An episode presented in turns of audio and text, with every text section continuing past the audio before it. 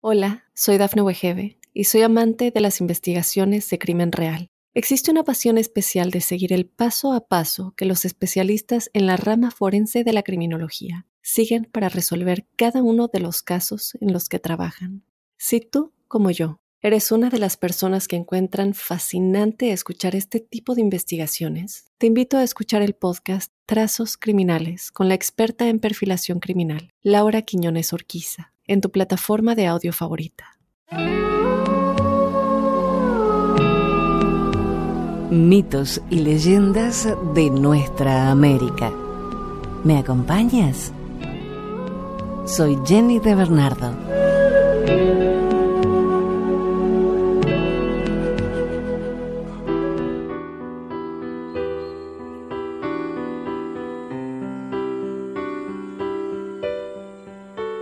El regalo del gran espíritu, una leyenda iroquesa.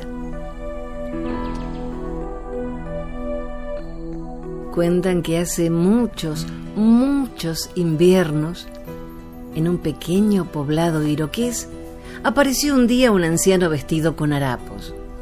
Parecía cansado. Entró en el pueblo y miró la puerta de cada casa. Sobre las puertas podían verse los emblemas de los clanes de sus ocupantes. El anciano se dirigió a una choza que tenía por emblema la figura de la tortuga.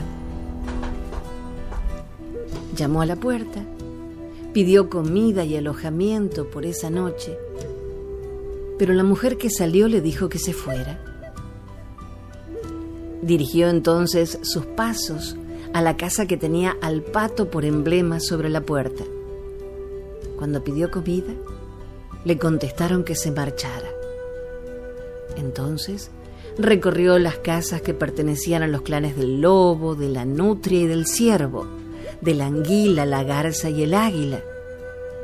Y en cada una de ellas le trataron con desprecio y lo echaron. Al fin, cansado y abatido, el anciano llegó al final del pueblo. Allí vio una pequeña cabaña y colgando sobre la puerta la cabeza de un oso negro. Era la casa del clan del oso. Una mujer también anciana salió de la casa y al verle tan cansado, preguntó al extraño si quería descansar en su humilde morada y compartir con ella el poco alimento que le quedaba. Él aceptó. Extendió una mullida piel de ciervo sobre un camastro y le preguntó si quería reposar allí su cansado cuerpo. Al día siguiente el anciano enfermó con una fiebre muy alta. Le pidió a la mujer que fuera al bosque y le consiguiera cierta clase de planta. Instruyó sobre la manera de preparar dicha planta para hacer con ella la medicina que necesitaba. Una vez tomada la medicina, el anciano se recuperó. Sin embargo, aquel hombre volvió a caer enfermo en días sucesivos y cada vez con distintas enfermedades. Y para cada enfermedad enviaba a la anciana al bosque a recolectar diferentes clases de hierbas. Y cada vez que regresaba con las hierbas, el anciano le daba instrucciones sobre su preparación y le indicaba cómo hacer con ellas las medicinas que cada una de sus enfermedades precisaba. Y siempre, tras tomar la medicina, sanaba. Un día que la anciana trabajaba fuera de la casa, vio que ésta despedía una gran luz. Se fijó más y vio un apuesto joven de pie ante la puerta de su choza de madera. Su cara brillaba como el sol el corazón se le llenó de miedo al pensar que quien estaba ante ella era un espíritu. Pero el joven replicó, No tengas miedo, buena mujer, soy tu creador. He vuelto a la casa de los iroqueses bajo la forma de un anciano. He vagabundeado de casa en casa pidiendo comida y abrigo Se lo pedí al clan de la tortuga, al del pato, al del lobo, al clan de la nutria, al del ciervo, al de la anguila y al de la garza. Se lo pedí también al clan del águila, pero en todas partes me rechazaron. Solo tú, el clan del oso, me abrigaste y me alimentaste. Por esta razón, te he enseñado los remedios para curar enfermedades. Muchas veces caí enfermo. Muchas veces te envié al bosque a coger hierbas. Te enseñé a extraer la medicina de ellas. Cada vez que tomaba esas medicinas, sanaba. Por ello, desde este día, todos los médicos y curanderos pertenecerán al clan del oso. Los miembros de tu clan serán los eternos guardianes de la medicina por los tiempos de los tiempos.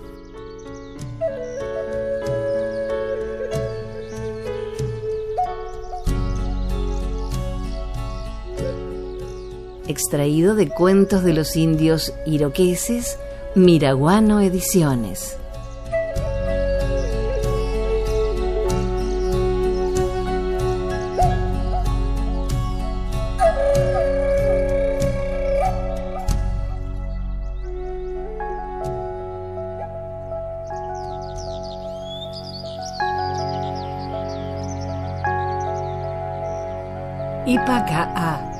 El guardián de la yerba mate.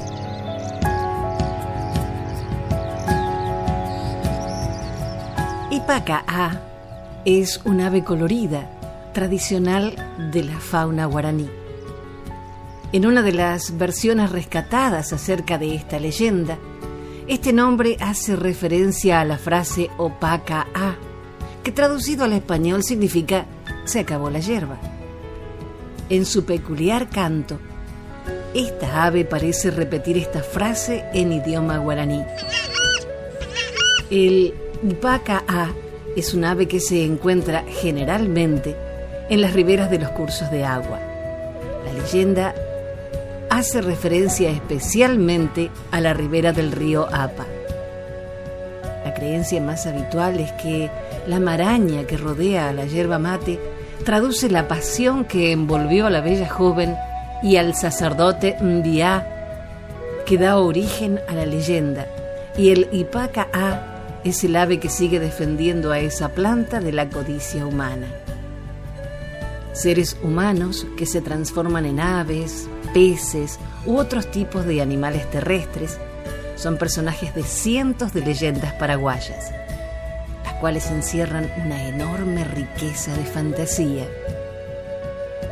En cuanto a la leyenda del Ipaca A, conocido espécimen plumífero de la fauna paraguaya, el escritor y folclorólogo Paulo da Carvalho Neto afirma que se conocen dos versiones muy literarias sobre esta.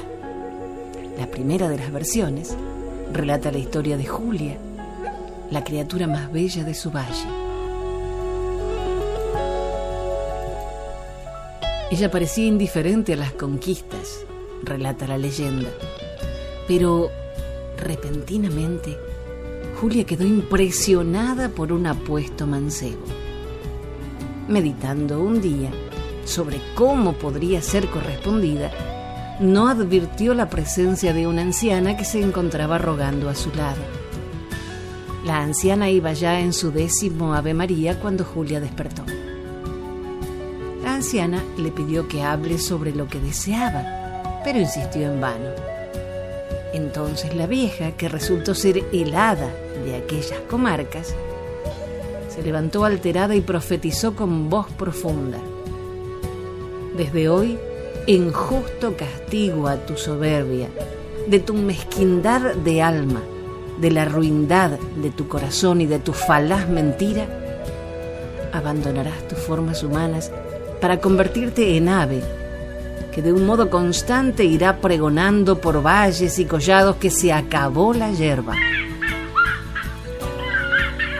La última frase se traduce al guaraní opaca a, de ahí el nombre de Yipaca Y así fue desde entonces. Por valles y collados se escucha particularmente en la hora vesperal el canto monótono y alborotado Yipaca.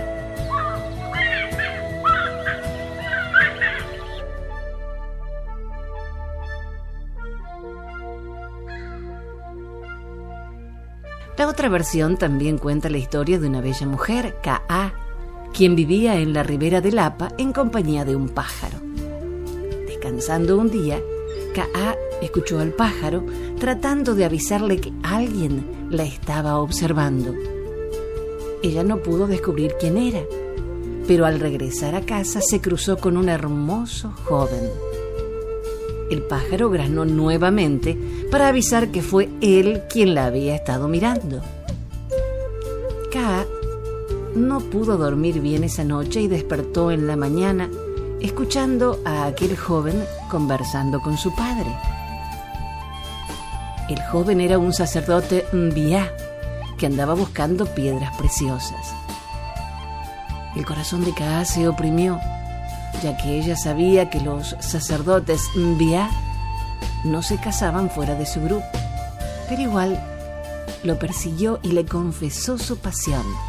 Cantó y danzó para él. El joven sacerdote vaciló ante sus principios y corrió hacia los brazos de ella. Y Kaa lo tentó aún más. En medio de esta lucha íntima, él empuñó el itamara que tenía en la cintura y la mató. El pájaro que acompañaba a Kaa lo invistió repitiendo Yipaka. Años después, el sacerdote volvió al lugar y fue embestido nuevamente por el pájaro. En el mismo sitio descubrió una planta nueva, de un fuerte aroma y flores rojas. La masticó y luego empezó a tener visiones le brotó sangre de la boca y finalmente murió.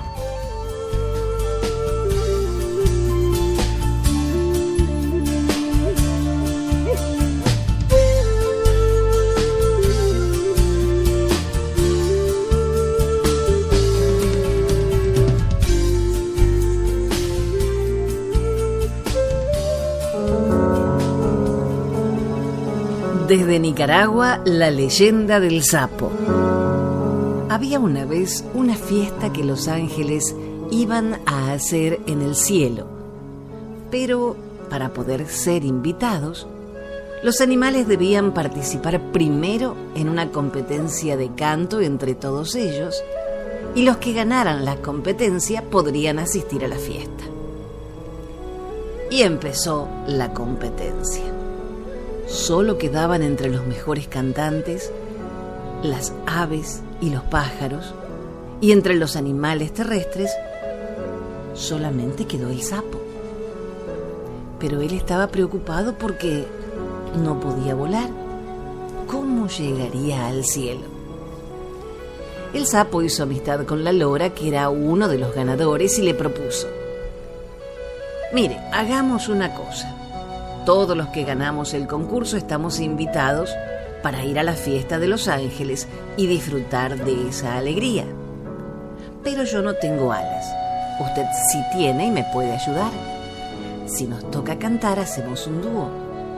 Entre los dos lo haremos mejor, ya que de todos los pájaros, usted cantó mejor y es el más valiente.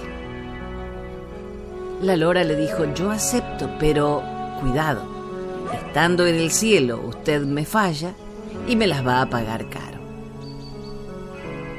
Bueno, para no cansarlos con el cuento, llegó el día del viaje al cielo. Se alistaron y el sapo llegó donde la lora bien vestido de saco y corbata. Y la lora sin nada, porque ya se miraba bonita con sus plumas. Entonces el sapo se montó encima de la lora, quien le dijo, agárrese bien, si usted se suelta, yo no respondo.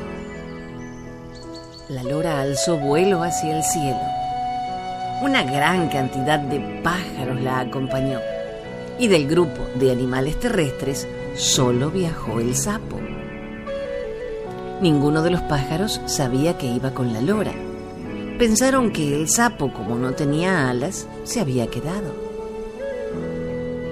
Cuando ya estaban en la fiesta en el cielo, uno de los pájaros queda viendo al sapo y le dice, ¿y cómo hizo para llegar al cielo si usted no tiene alas?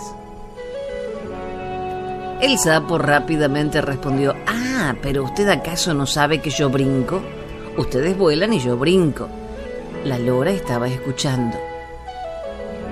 Se acercó y le dijo, bueno, si este sapo no se acuerda quién lo trajo, ya me falló con una mentira y en el cielo nadie puede mentir. Así que al regreso, bajará a la tierra de un brinco. De esa manera, cuando terminó la fiesta, todos los pájaros regresaron a la tierra volando. Y al sapo realmente le tocó brincar esta vez. Por eso quedó todo chato al caer aplastado. Por suerte, no se murió.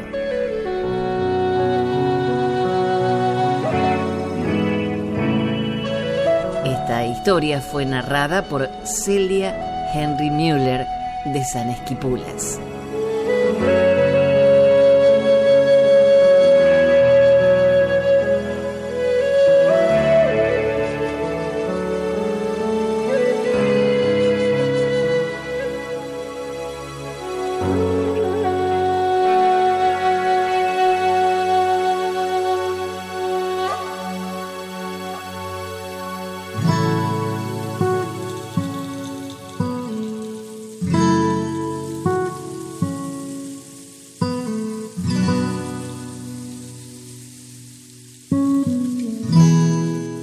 Leyenda sobre el origen del cerro Uritorco.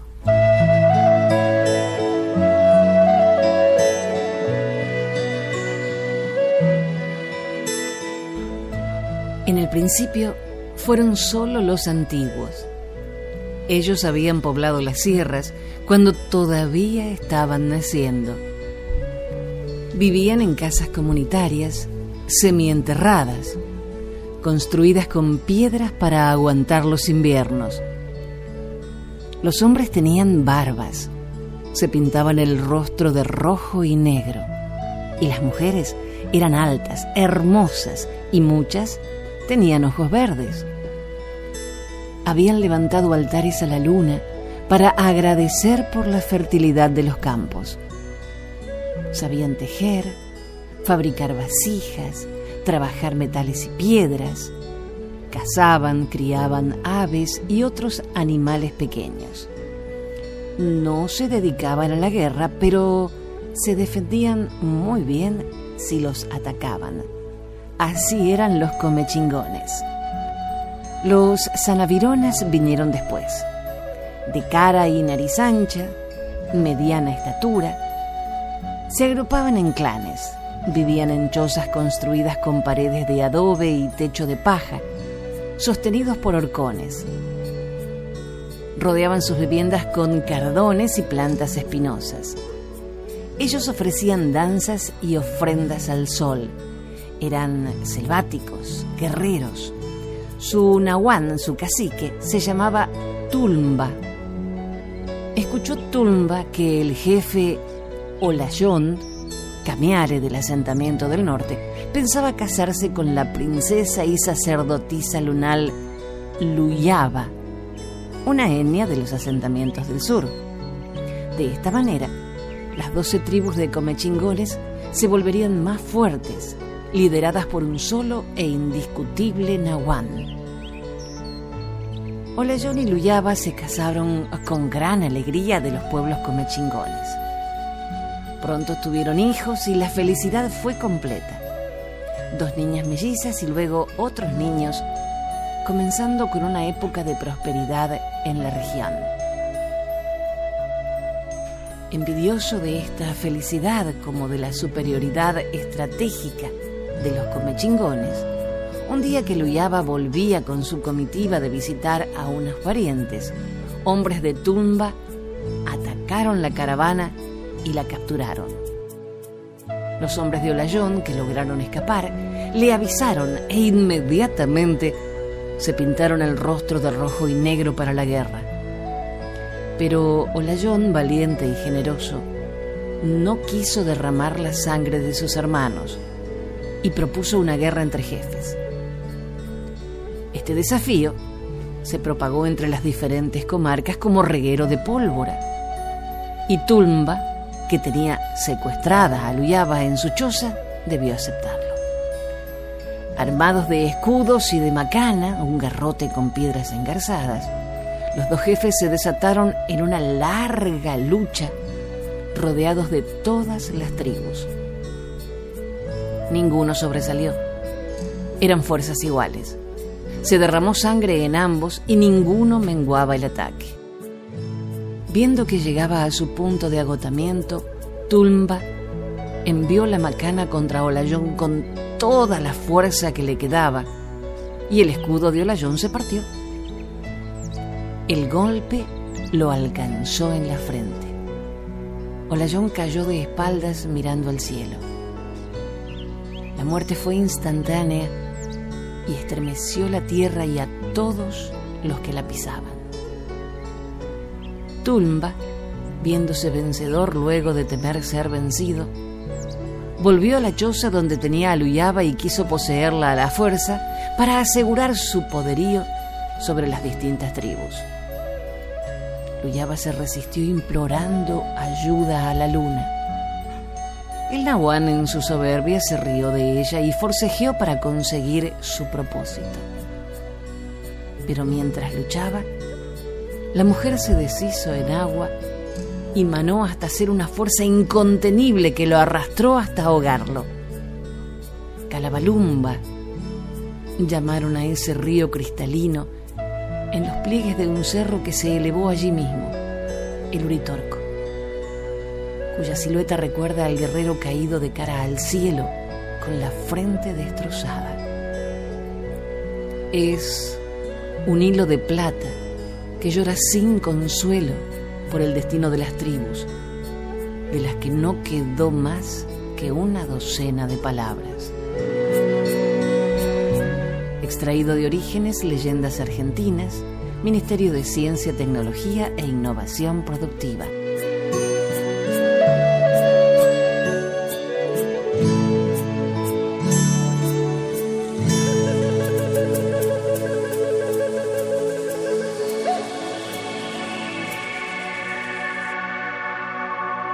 La historia del árbol de sangre de Drago, una leyenda del Ecuador.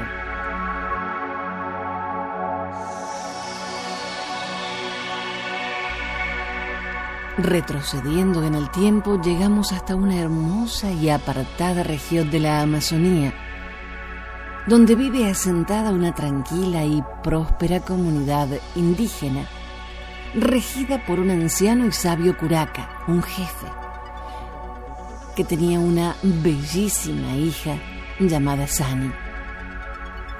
Todo el mundo al verla le expresaba su admiración y cariño, pero Sani no le importaba nada el sentimiento de las personas y nunca se la veía feliz. Porque Sani jamás se enternecía por nada, ni sentía amor por nadie. Por eso la conocían en toda esa región con el apelativo de la que nunca llora. Cuando llegó el invierno a la comarca, llovió de forma tan intensa que todos los esteros y los ríos se desbordaron.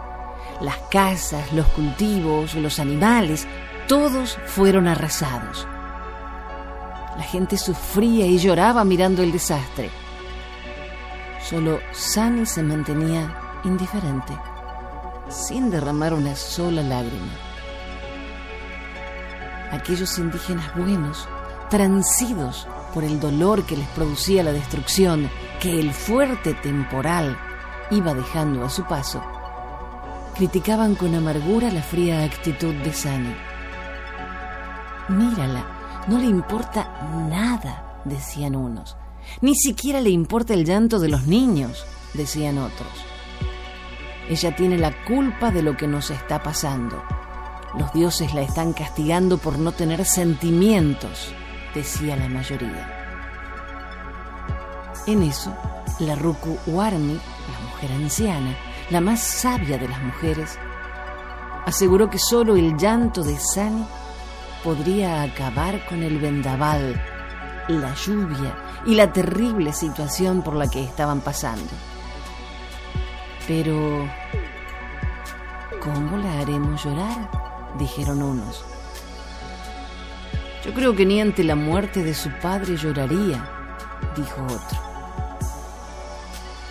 Todos los ancianos estuvieron de acuerdo que era necesario que Sani conociera el dolor para que su alma al fin se conmoviera. Un nublado día mientras la muchacha caminaba por el bosque en dirección a su casa,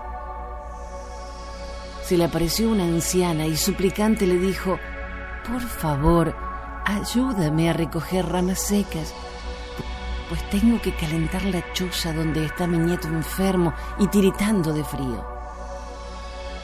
Pero Sani apenas si la miró con indiferencia y siguió su camino como si nada. Casi al instante se le apareció una mujer joven, con el niño enfermo en los brazos y le dijo, te lo suplico, ayúdame a encontrar las hierbas que necesito para curar a mi hijo. Y aunque Sani sabía dónde encontrar estas hierbas, no quiso ayudar a la joven y angustiada madre y siguió su camino imperturbable sin siquiera volver la vista atrás. Pero solo alcanzó a dar unos pasos, porque enseguida oyó la voz de la anciana que imploraba diciendo, Señor, haz que esta mujer que no siente compasión por una abuela ni por una madre sufriendo, jamás sea abuela ni madre a que esta mujer que tanto daño nos ha causado por no llorar, desde hoy viva haciendo el bien a los demás con su llanto. Sani al escuchar las palabras de la anciana se quedó paralizada de terror y sintió como su cuerpo empezaba a sufrir extrañas transformaciones. Vio como sus pies se hundían en la tierra y les empezaban a crecer raíces su cuerpo comenzó a endurecer y a cubrirse de corteza como un tronco. Sus cabellos crecieron y engrosándose se expandieron como las ramas de un árbol. Al finalizar la extraña metamorfosis, Sani se había convertido en el árbol de sangre de Drago. Desde entonces, la selva se pobló de esta nueva especie medicinal el árbol de sangre de Drago, al que hay que hacerle sentir dolor cortándole la corteza para que llore por la herida y beneficie a las personas con sus lágrimas. Lágrimas buenas para curar heridas, quemaduras, úlceras. De esta manera, el alma de Sani atrapada en el árbol ayuda a mitigar el dolor de los demás.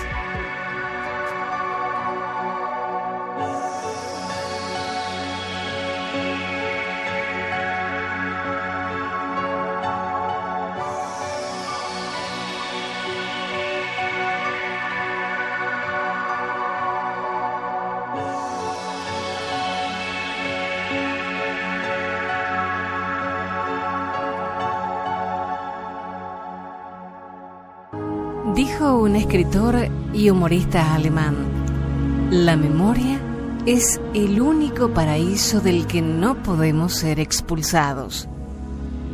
Recordemos entonces estas tradiciones de nuestra tierra para no olvidar nuestras raíces y seguir construyendo nuestros castillos.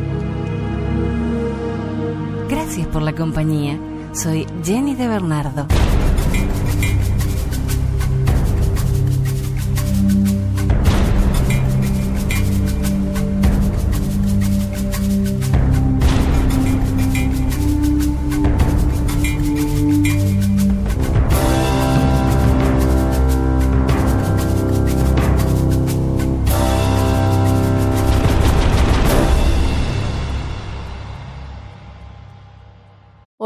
Soy Dafne Wegebe y soy amante de las investigaciones de crimen real. Existe una pasión especial de seguir el paso a paso que los especialistas en la rama forense de la criminología siguen para resolver cada uno de los casos en los que trabajan.